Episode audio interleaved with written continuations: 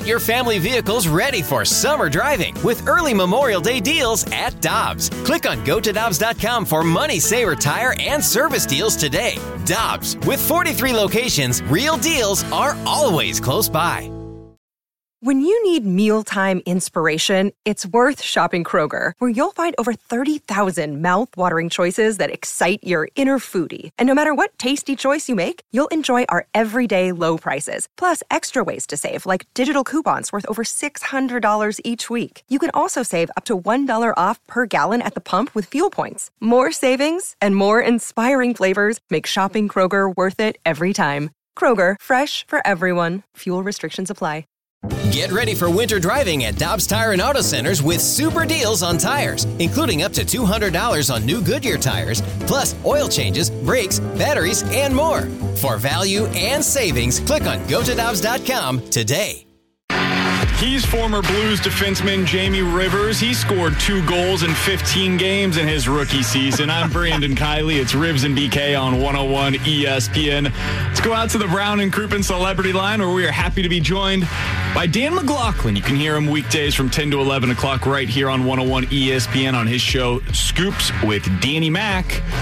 Danny Mac, how you doing today, man? I am doing well. How about you guys? We are doing well. I don't know what we've accomplished today, but we've had a good time doing it. It seems like baseball might be accomplishing something, though, because it was reported by John Heyman a little bit ago.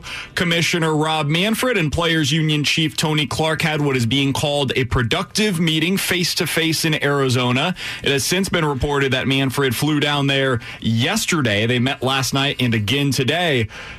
It's hard for me not to view this as anything but positive. How do you see it, Dan? Well, it's news when you have two guys that meet in person. It's unfortunate it's taken this long for them to meet in person. Obviously, for the circumstances that we're all living in, you couldn't do that for months and weeks. But it's what I think everybody expected, that they had to get in person and try to hammer out an agreement. So I do look at it as being positive news. I've tried to stay positive through all this. I've said from day one, I think we're going to have baseball. We've all had ups and downs in hearing the news about this, but I do believe everybody understands the importance of playing baseball and why it is so important, and not to have the sport go dark for 17 or 18 months, no matter what it looks like, whether or not there's fans in the stands. And it does seem like there could be at some point later in the summer or even early in the fall that we might be able to have, some type of a semblance of fans in the stands. So it's good news on that front, that there's some type of positive news coming out of Major League Baseball, because everything we've heard over the last, I'd say 5 to 6 weeks has just been negative. So that's good news on the baseball front. Danny Mac, how positive do you think it is that they met last night, Rob Manfred and Tony Clark?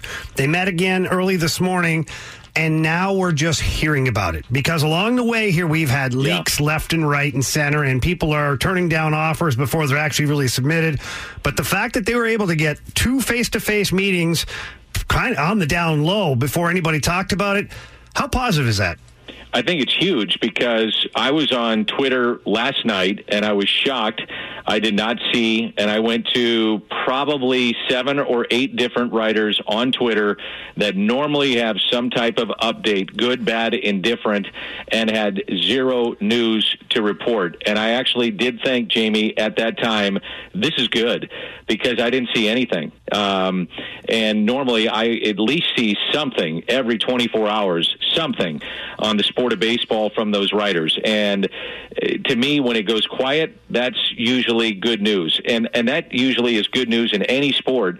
When a CBA is being negotiated, if you don't see anything, that usually tells me that there's a negotiation going on.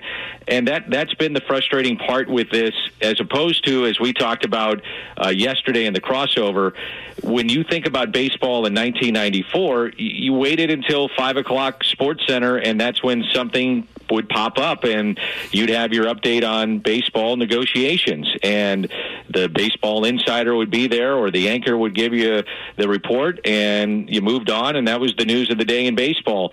And now with social media, with Twitter and Facebook and Instagram and the various platforms that guys can get the word out, whether it be a player, an agent, somebody from Major League Baseball, it gets out very quickly, and that's a major difference. And I also think a major difference is with nothing going on, and I mean zero going on in the world of sports. Now it's starting to pick up a little bit, but no games being played.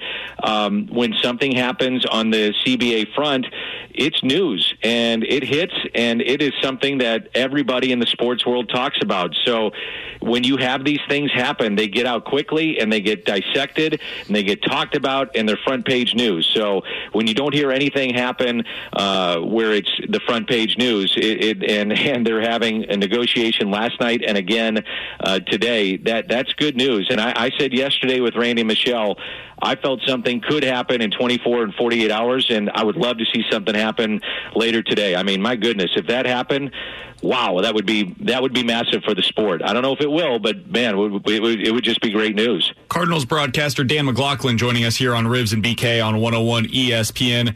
Dan, Bob Nightingale mentions on Twitter, if the two sides could somehow reach an agreement by this weekend, the season could start as early as July 20th, and that leaves about 70 days on the calendar if the regular season will end on September 27th, as MLB has suggested all along. That's kind of their cutoff day. How many games do you think you could play? If you got 70 days to do it, how many games could you realistically see in that time? It's a great question. I would think you'd have to have maybe 3 or 4 off days for teams, but I know the players would be willing to cram a bunch of doubleheaders in there. I think the interesting part of these negotiations would be deferments, and if the owners would be willing to have deferments with this, and if at all, if the players would come off the full pro rata on the salaries, and if they don't, then you're looking at a lesser amount of games. But if they have the full pro rata, would owners say, okay, we'll do 62 games and go to 70 with a bunch of doubleheaders, and let's say we defer 10? I mean, you could get really creative with this thing. So, you know, I mean, in the neighborhood of 62 games, I think that's realistic. Danny, we're seeing the NBA. Their plan is coming to fruition down in Disney, and they've got everything kind of mapped out and laid out. The plan for the NHL is picking up speed to where they're going to have probably 2 hub cities here in Vegas and probably Toronto, now that the Canadian government has said that they'd be willing to work with the NHL on that. What do you think of baseball's plan to still stay in all of their cities? What reason do you think there is that they're sticking to this when all the other major sports are deferring to this bubble strategy? Because the players wanted it.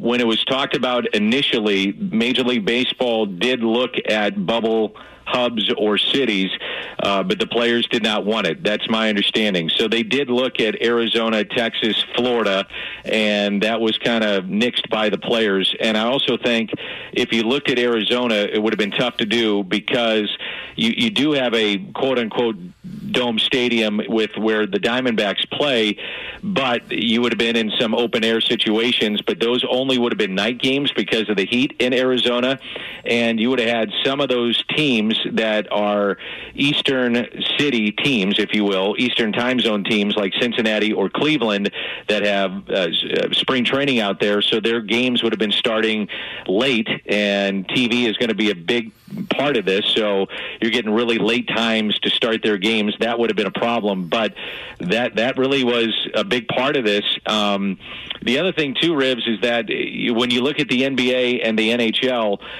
as they start their second round of going to, you know, begin their games, they're in postseason play. So as you start eliminating teams, that bubble gets, with fewer players and personnel, and it shrinks. And that's not going to be the case with Major League Baseball, as they will try to get this thing in with a regular season. So those are just some of the things that they have to deal with.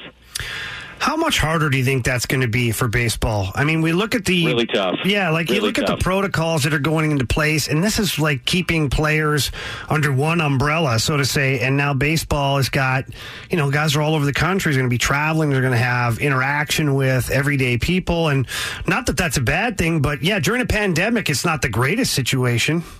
Well, I thought about it. I mean, I'll throw you a scenario. I mean, what if you have player X that comes to the ballpark and this is just an example off the top of my head, and it's a Sunday and it's a getaway day and you have to travel, and so the player shows up and he says, hey, I'm not feeling too well, and you take a temperature and he's got a fever.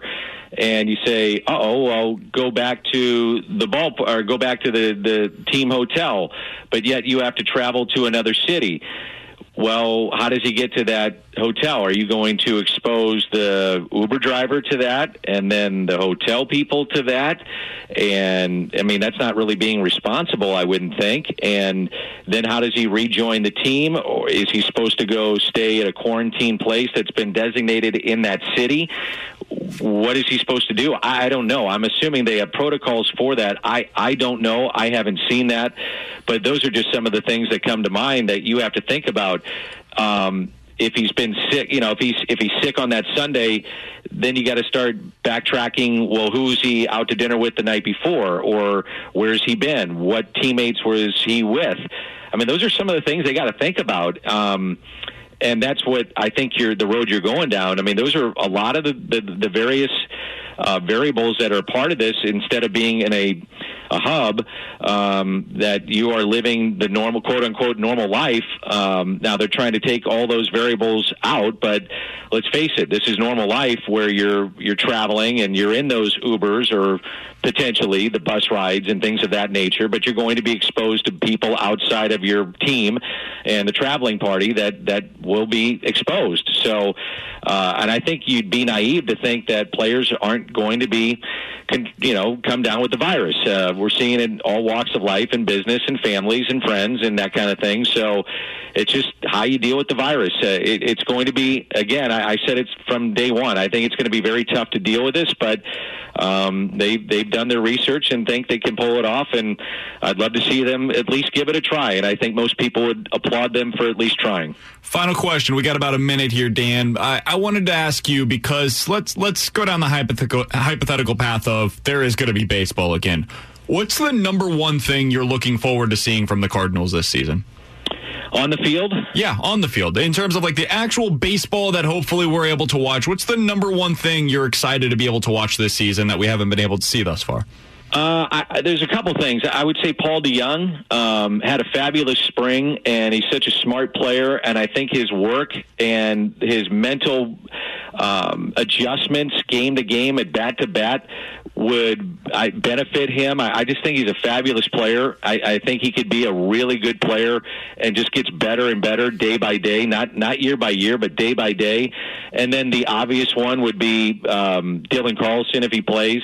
I think Carlson would be just so much fun to watch, and I'll be just so intrigued how so many teams handle their young stars depending on the length of the season and how they approach whether or not it's a viable season to go for a championship, how the Cardinals would view a short season, and if that means they want to give Dylan Carlson a chance to play. But those would be the two players I'd really be interested in watching. But we know we're going to see a Paul DeYoung if they play, and that would be the player I'd really be intrigued to watch. Dan, I hope we're able to do it. Hopefully baseball gets its acts together, and by the end of the week we're able to talk about an agreement that ultimately puts them back on the field. We look forward to seeing you and talking to you each and every week right here on 101 ESPN. We'll talk to you tomorrow morning. Dan, thanks for the time. Always great to be with you guys. Thanks.